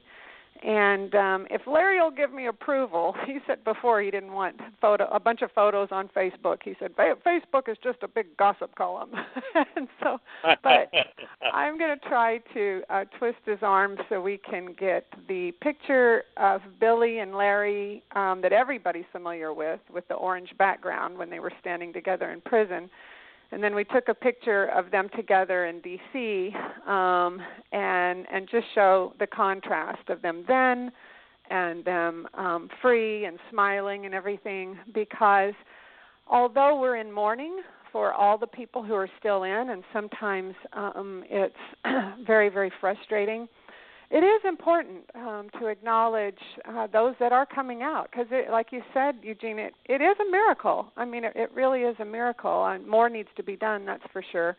But um, there, there really is um, something to be said for uh, Weldon Angelos, and no matter how they get out, whether it's clemency or people who are literally boots on the ground fighting every single day for these people. And a lot of people as you've pointed out are doing things in all it, it's like a, a, a bunch of planets uh, orbiting the sun. Um, and we're all pitching in and doing our part. And um, so it is remarkable that there are several of them coming out. But um, hopefully by the time obama leaves office all of them will be out. Wouldn't that be nice um, you, know, uh, you know, Amy, we had we had uh, Georgie Martorano on and his daughter, and it was so poignant. This girl was four years old when her father went away, four years Yeah. old, yeah and and now she's an, she's a grown woman, thirty-seven years old, but she's with them together, and they're celebrating. This is their first free Father's Day. wow Can you can you can you picture this on the beach? A, a big Italian family with all of the food and all of the the hugs and love that's going on. Well, that's important, and it's sad that so many memories are being um, robbed from people. But um, one of the reasons I came on was because we were anticipating um, that the White House was going to. Um, uh, re- they're very covert and they're very secretive, so it's no surprise that um, uh, whatever whatever we thought was going to come out today, so far we haven't seen it, and we don't really know what's happening. But I was um, here one day in the kitchen, and my phone rang. It was an unknown number, so I answered it, and um, it, it's it's one of those things that really does take you by surprise when somebody says, um, "Hello, this is Elias from the White House." And um you, wow, wow. yeah, you kind of do a uh, what? And um, when I was at the White House um, at the um, Life After Clemency briefing, um, the guy who was instrumental in putting the whole thing together, um, with uh, who who actually did it based on the suggestion of a friend of mine, Nkechi Taifa, with the Open Society Foundation. She's doing amazing things. Um, he uh he gave me his email and he said um you know we want to get you more engaged. And um uh so I had uh emailed him a few times trying not to abuse the privilege but on a couple of things that I thought was important. And um uh, including um getting uh Stephanie Landa and Dina Browner and Jason Beck um on the last event that that happened which he responded to and and happily put them on the list. But um they were he he was very covert but he wanted uh larry he excuse me he wanted to know if i knew a white male uh who was a father who had gotten out of prison but not for clemency. And um of course i said larry duke was the first person who came to mind. And um Yes, hello. excuse me? Hello. Oh yes, go go ahead. I'm sorry. That was my my my uh, uh, uh, brother's uh, Okay, mother-in-law. yeah, right. so anyway, he wanted um Larry's phone number, and I believe Larry he's at the lake and grilling steaks with his sons. He said he's already deep into a couple of Budweisers, but he I think he's going to be calling in in a few minutes and and doing exactly what every father should be doing on Father's Day, um, like George and Larry and and the ones who are free. Um, so uh, anyway, um, Elias uh, uh, called Larry and uh, so then Larry and I have been talking about, well, what do you think this is? What do you think this is? And Larry didn't know whether he was going to have to travel or whatever, but um, in true government fashion, everything was just very um, covert. But they alluded to the fact that they were doing something for Father's Day, and um, I'll let Larry, uh, Larry talk about it. I don't know. They asked him a bunch of questions, Okay. and yeah, and and and who knows? You know, it's one of those things that that uh, we don't even know whether uh, they're going to do anything. But I think it was going to be around criminal justice reform. Um, Obama wants there to be something um, done before he leaves office, but it's uh, it to me it's it's sad that we have people like Senator Cotton and um, some of the holdouts who um, come from a such a flawed position that the people who are in prison somehow deserve to be there and, and should not be released.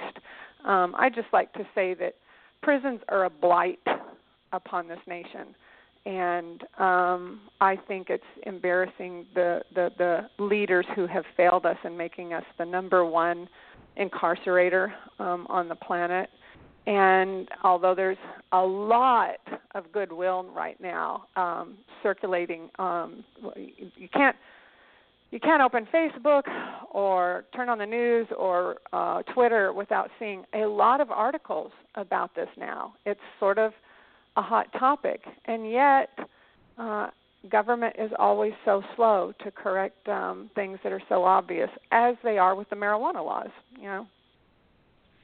It's unbelievable, I think, Amy, that we can think that more than half of the states now have said marijuana is legal in some form or another.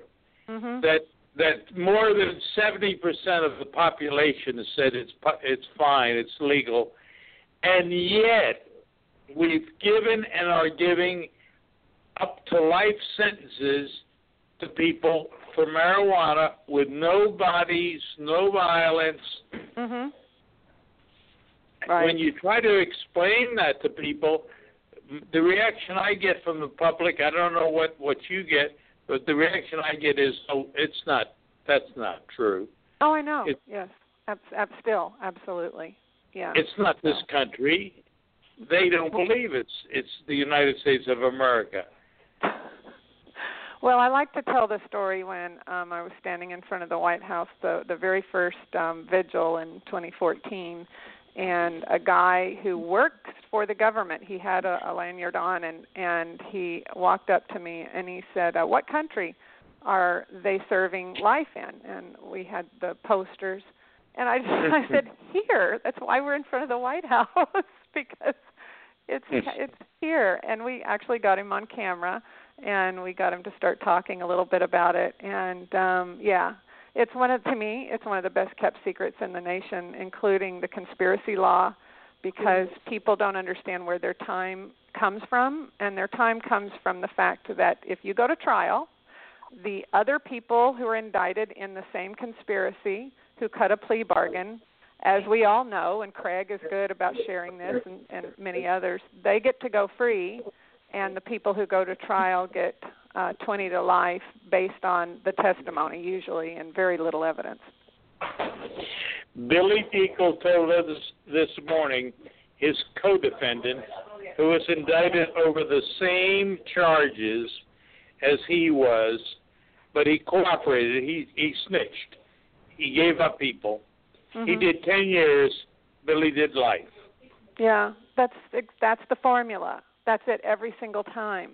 And usually, um, every case, uh, just about every case, is made because somebody gets caught and they start working with the government.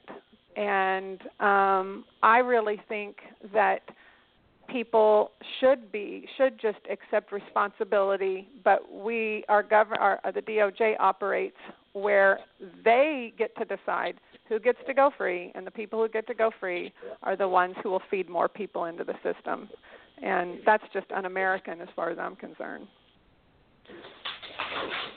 But, but that's that's the uh, system. Yeah. On a on on a positive note, um, you know, it's it's Father's Day and well, I can't even say on a positive note, but what I would like to do is, you know, give a shout out. I sent a, a happy Father's Day in to all the men that um I I uh communicate with on CorrLinks and um you know, uh I, I really would like for all of us to take a moment and think about them and their families. Google um, did a very beautiful video. Um, I posted it on Facebook, but it's the voices of children. Of course, you need a tissue because you're probably going to cry.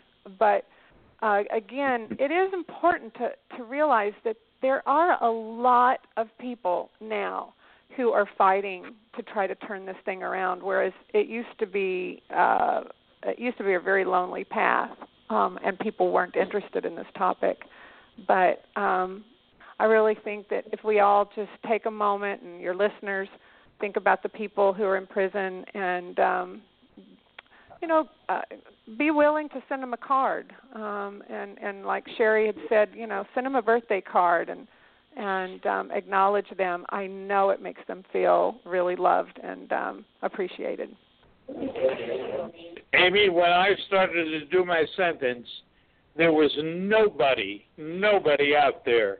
The first one who contacted me was Beth Curtis, God bless her. I know. And, and this little old lady from from Ohio, and uh, what a fighter, what a what a dynamic person. And along now, we've got a movement, and we've got people like yourself in it and it's it's sweeping the country. Mm-hmm. Sooner or later, the laws will be changed because they're wrong. They're wrong. It's just that simple. And mass incarceration is wrong. I I I, I think we're finally waking up to it in, in America. Mm-hmm. We, how can we be a mass incarcerated? We, we've spoken against communism. We've spoken against totalitarianism. But we're the same way if you look at what we do with our people, with our rates of incarceration.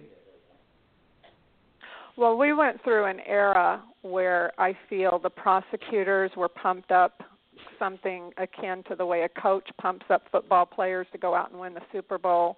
And I frankly resent the fact that um, I and all of the pot lifers and all the other people who are especially serving life, we were treated like trash, and we're American citizens.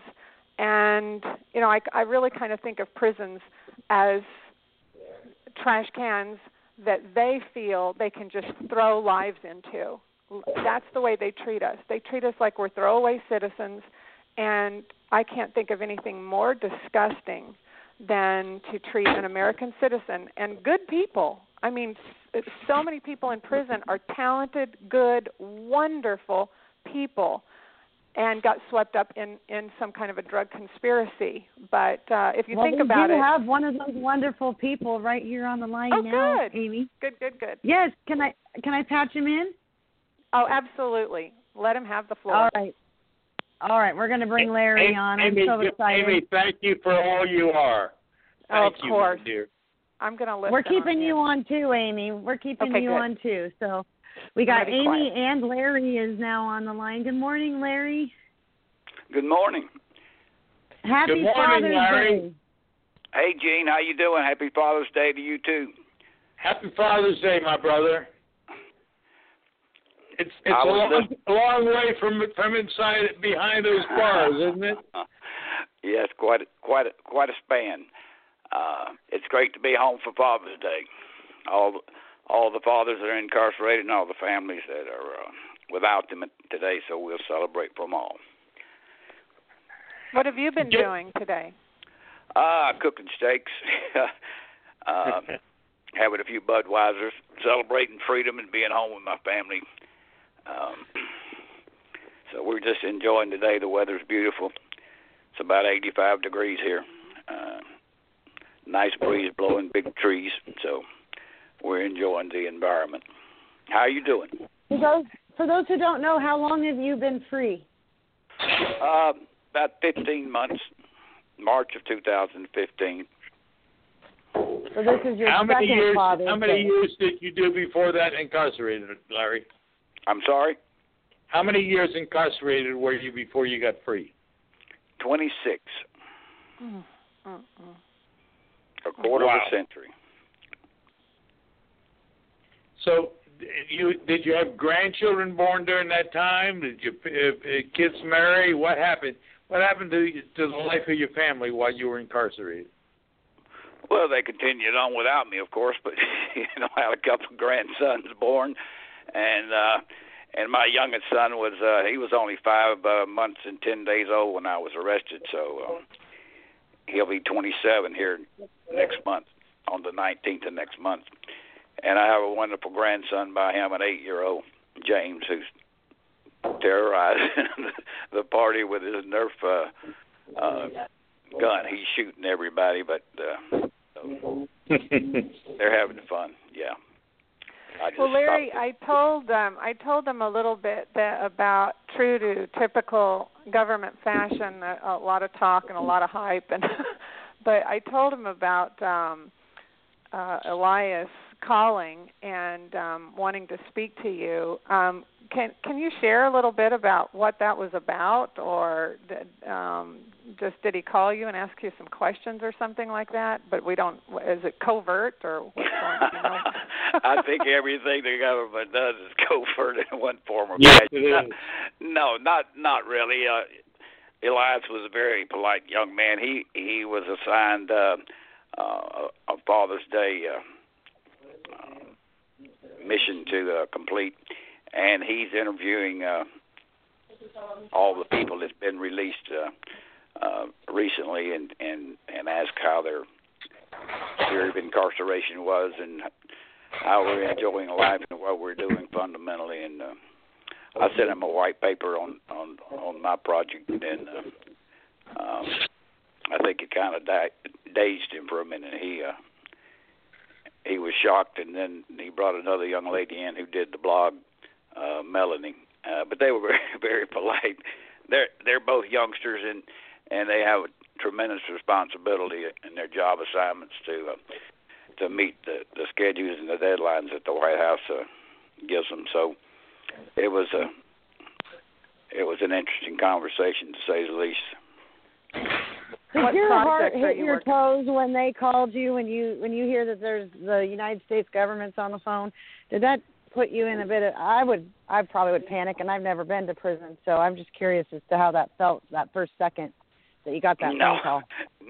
no, no, there wasn't any pressure at all. Um, you know, the the government's people, just like everybody else, they all put their pants on one leg at a time.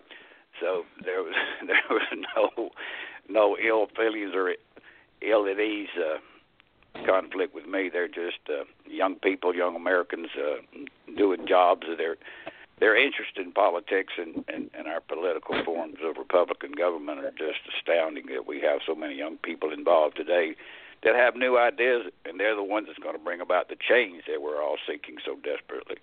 So they they they realize they see the effects of, of the past and, and and they're they'll be the ones to supply the remedies. Uh, so you know, I look I couldn't agree more. I agree to, to, heart, wholeheartedly, Larry. hmm Yeah, those those kids in those positions have more uh, direct power to make change occur than, than either directly or indirectly uh, than any of us do, being outside the the realm of government. Um, but uh, they they have they have the actual ability to implement change and plans and and provide the future environment for the criminal justice reform that they're doing the uh, the survey for. So let's let's hope that they follow through in a continuing manner that that's positive. Um, for the life of me, I can't understand why we just don't lift the repeal off of Title 184205 and be done with it. Reinstate parole and reduce incarceration by 45 percent. and the whole. Yep. Yeah. Yep. And it, it requires no bills, no legislative action. It can be done on a House vote on the floor, and it's done and over with. The the entire parole is still intact. All the divisions and and everything is laid out clearly in Title 18. It's just a red tag they stuck on there uh, when they brought in the um, 1984 SRA. So just lift it and place the repeal on uh, 4205, 3551, and be done with it. Did you suggest that to him? I certainly did. Both of them. But uh, Larry, what is the reaction to people you meet on the street when they find out that you did all of those years for a marijuana charge, nonviolent charge, no victims of any kind? What's the reaction to people? Well, actually, Gene, it's an asset. You know, it uh, it kind of clears the stage of the past, and and I found that that most of them are, are acceptable of the fact. Um, some are in awe, some some are, are disbelieving, and then when the reality sinks in, um, um, the amount of work I was able to accomplish within the prison walls seems to uh, to change all that. They they look at what was accomplished rather than what was lost. So it's a positive step going forward. Um, you know, I uh, I'd like to re uh, redesign the whole national transportation network and that kind of befuddles a little bit, you know. So um, it's amazing when you think of the fact that they would keep a man like yourself, and of course so many others that are are dynamic, intelligent, have con- contribute so much to society, and keep them behind bars all that time over a charge that's non-violent and really is no crime. That's the wild thing, isn't it, Larry? The fact is that marijuana no longer is even a crime.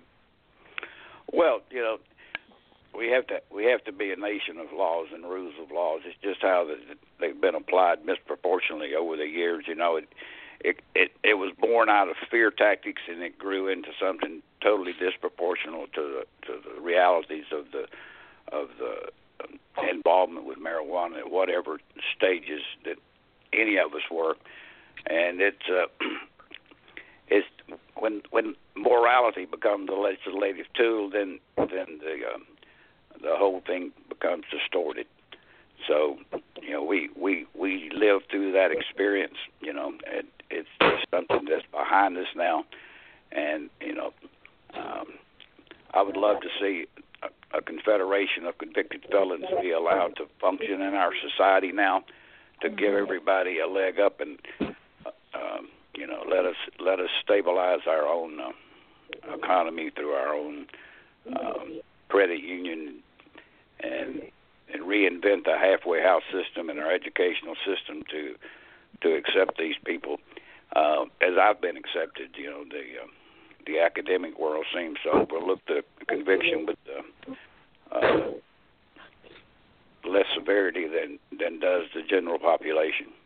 And you and I both know that you know uh, juries that convict us in in in, in the courts they're they're not well informed as, as to what the laws are, and and um, you know when when the SRA came in in in '84 and and all the uh, statutory uh, minimums were brought in, and the statutory range changed from five years to life uh, with a stroke of a pen. I don't think I don't think that the general population realize the effects of that of that law. So it. Uh, well, not only did they not realize it, they intentionally kept it secret from the jurors, and that's what that's what offends me. Is so many things are intentionally um, kept are, are intentionally implemented the way they are um, to keep people from knowing um, well, that's how the much Sixth time Amendment, they're giving the, someone. That's the Sixth Amendment violation that Apprendi and and and um, mm-hmm. um, brought to light. Uh, it wasn't the judge's duty; it was the jury's duty to uh, to make those determinations beyond a reasonable doubt, and they've circumvented the uh, the procedure of what juries. But uh, you know, Booker and Fanfan went a step further, and I still disagree with the Supreme Court finding that the court had had standing to to impose that ruling on themselves. So it, that was all a bit confusion, but I think it I think it laid down a, a foundational path that we can go forward on now to uh, mm-hmm. to amend that clarity and get it back like it's supposed to be. So the process. Larry, don't you, don't you think that really this thing's all about? And Amy, don't you think this thing's all about politics? That people, uh, starting with Richard Nixon, tried to to make this into a political thing that had no basis of fact or reality. There was no making America safer. It was just a big boondoggle, and it, so it's a conspiracy that's gone on now since the time of Richard Nixon, right into our present time, and mm-hmm. produced the biggest prison system in the world. Well, we, we, we clearly have the largest prison system in the world, Gene, but, you know, um, Nixon formed the Drug Enforcement Administration with the executive order um, back in 1971, and and that was the beginning of the change following the 1970 Comprehensive Con- uh, Controlled Crime Bill and and that that crime bill that was that was created as an act of Congress is what issued the uh, the power for the uh, uh, executive action by Nixon. Um, it was a, uh, a political ploy, uh, as most as most things are, and um, it it was. Uh, um, it was it, it was it was enacted to, to during during the Vietnam War and and um, you know the um, the situation of the the ec- ec- epidemic of, of drug use by the culture here in America uh, that we're all very familiar with, um, and and it was just. Um, I think it was done more out of panic than out of conspiracy. Um, you know, uh, we had we had kids um, marching on Washington 1969 and 70 uh, protesting the war. Uh, they were all smoking pot, so the correlation between marijuana and and the uh, protest mm-hmm. uh, mm-hmm. Uh, invoked invoked the movement of the laws that came shortly thereafter. It was a it was a quick fix for an immediate uh, problem that was misdiagnosed from the beginning, and the results, as we know, was catastrophic. So um, we're still living with those. Uh, well, I I completely uh, agree with with Larry, and and to some degree I agree with you, Eugene. However, I I I dis I disagree that it's it has that it has uh, continued since Nixon. I I don't we weren't having a drug war during the Carter administration, and it did kind of fall away. And frankly, when I became of age um I got, graduated high school 78 but 79 80 I moved to Dallas and frankly I I I came into adulthood when cocaine was everywhere I mean it was everywhere and everybody was doing it in the discos and the clubs and if you really wanted to arrest people for it it, it was in the open and and nobody was doing anything about it. Um, and frankly, uh, I know a lot of people had horrible memories or became addicted. I had great memories, and I'm not going to equivocate on it. I I I had a wonderful time. I don't have an addictive personality. I never got addicted, thank God. But um I and I know that's a strange thing to say, but I I, I really feel very certain on the timeline that it was the Reagan Bush administration that resurrected the drug war because it did kind of fall away and I I didn't see a drug war happening when I was uh uh 21, 22, 23, 24, 25 but uh the mandatory minimums changed the whole game. You know, if you everyone remembers the DeLorean case and how famous that was. It was very right. hard. Nixon wasn't using the conspiracy law the way they use it now, and people weren't getting uh, ten. In fact, if you were a first offender, you got probation in the early 80s. That was just a given. And then everything really got amped up in the 80s and the late and 88, 89, and, and the laws changed. Bail Reform Act, they wouldn't let you have bail, so they could keep you in jail. The conspiracy was expanded in 88 to drug crimes, and that's when uh, everything they they wanted prison expansion. I'm I'm convinced they knew this would grow the prison industrial complex, and they were closing military bases after the Cold War, and they declared war on American citizens, and then all of a sudden those military bases were being converted to to federal prisons. And um, anyway, that's my two cents. What you just Hey, said, uh, Amy, Amy, is, a, is a I- conspiracy. is a is a large conspiracy. Definition of a conspiracy is something that's done with other motives than those that are being presented. I agree. And this is exactly right, exactly what you just said. And we've lived with this all this time. So really what we're saying is let's reach out with some common sense and begin like with marijuana, which is totally harmless as far as being an addictive, dangerous drug, and start freeing some people.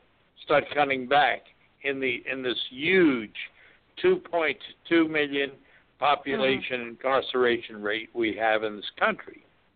Right.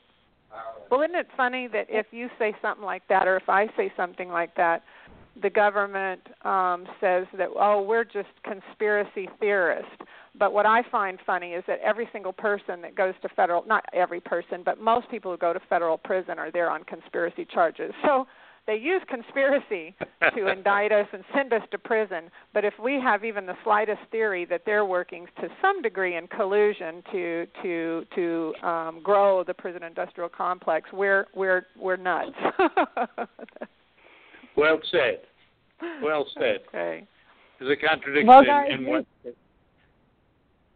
We Yes, have um, the next guest coming on, and I I don't mean to cut this off because I would love to talk further about this. And Amy, I want to I would like to ask that you come on again and talk to us more about the progression of the drug war. I'd also like to add that the Clinton administration is where we got the three strikes laws, and um, you know. Yeah, well, he certainly uh, poured fuel on the fire. There's no doubt about that. Abs- absolutely. Um, but we are down to the last seven minutes of the show, and we have a couple more guests coming on.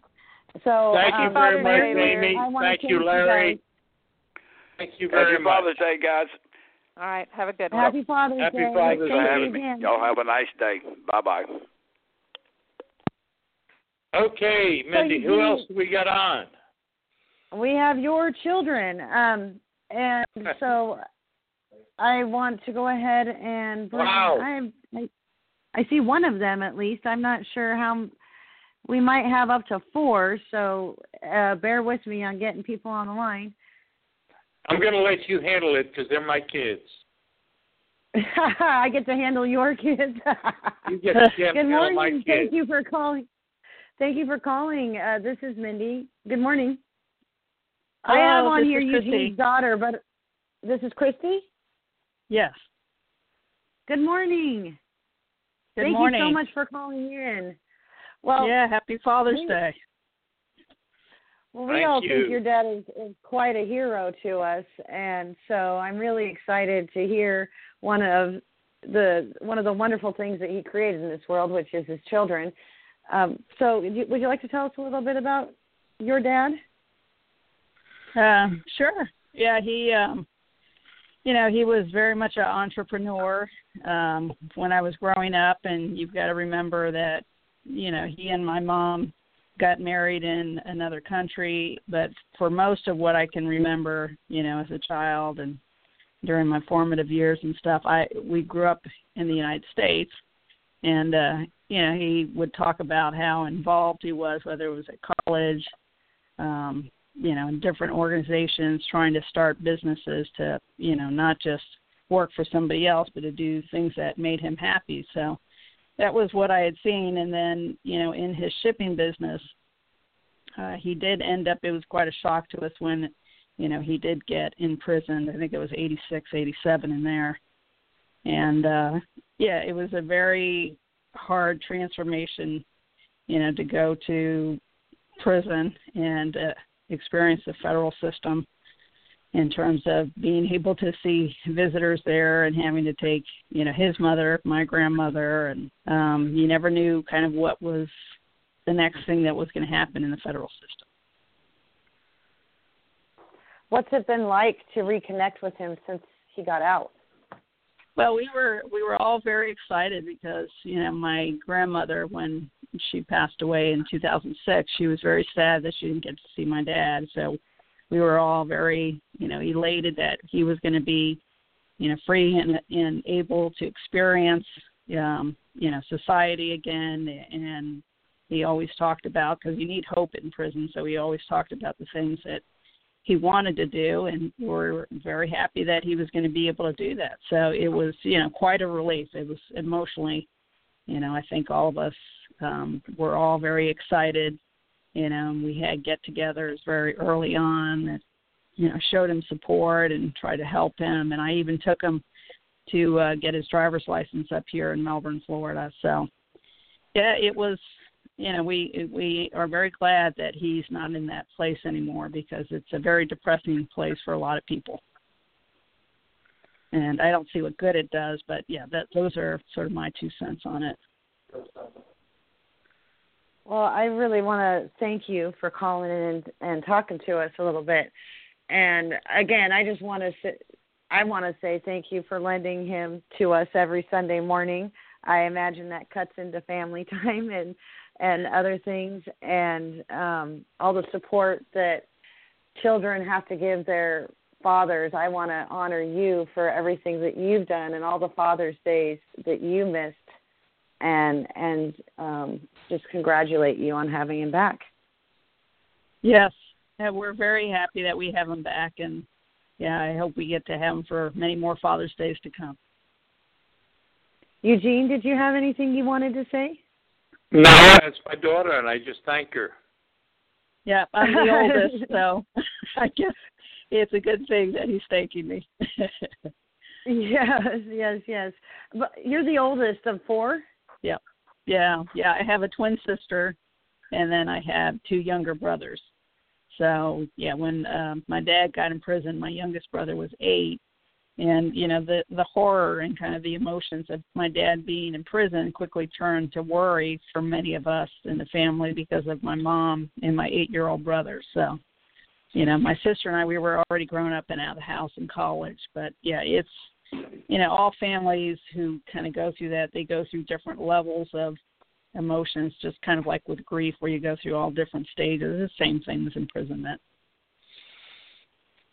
great well i i appreciate you calling in and um again uh, i hope you enjoy the rest of your father's day and um eugene i have to apologize there may be other children on the line but um, I, we're not able to screen them right now. So, unfortunately, with that glitch, I am stuck.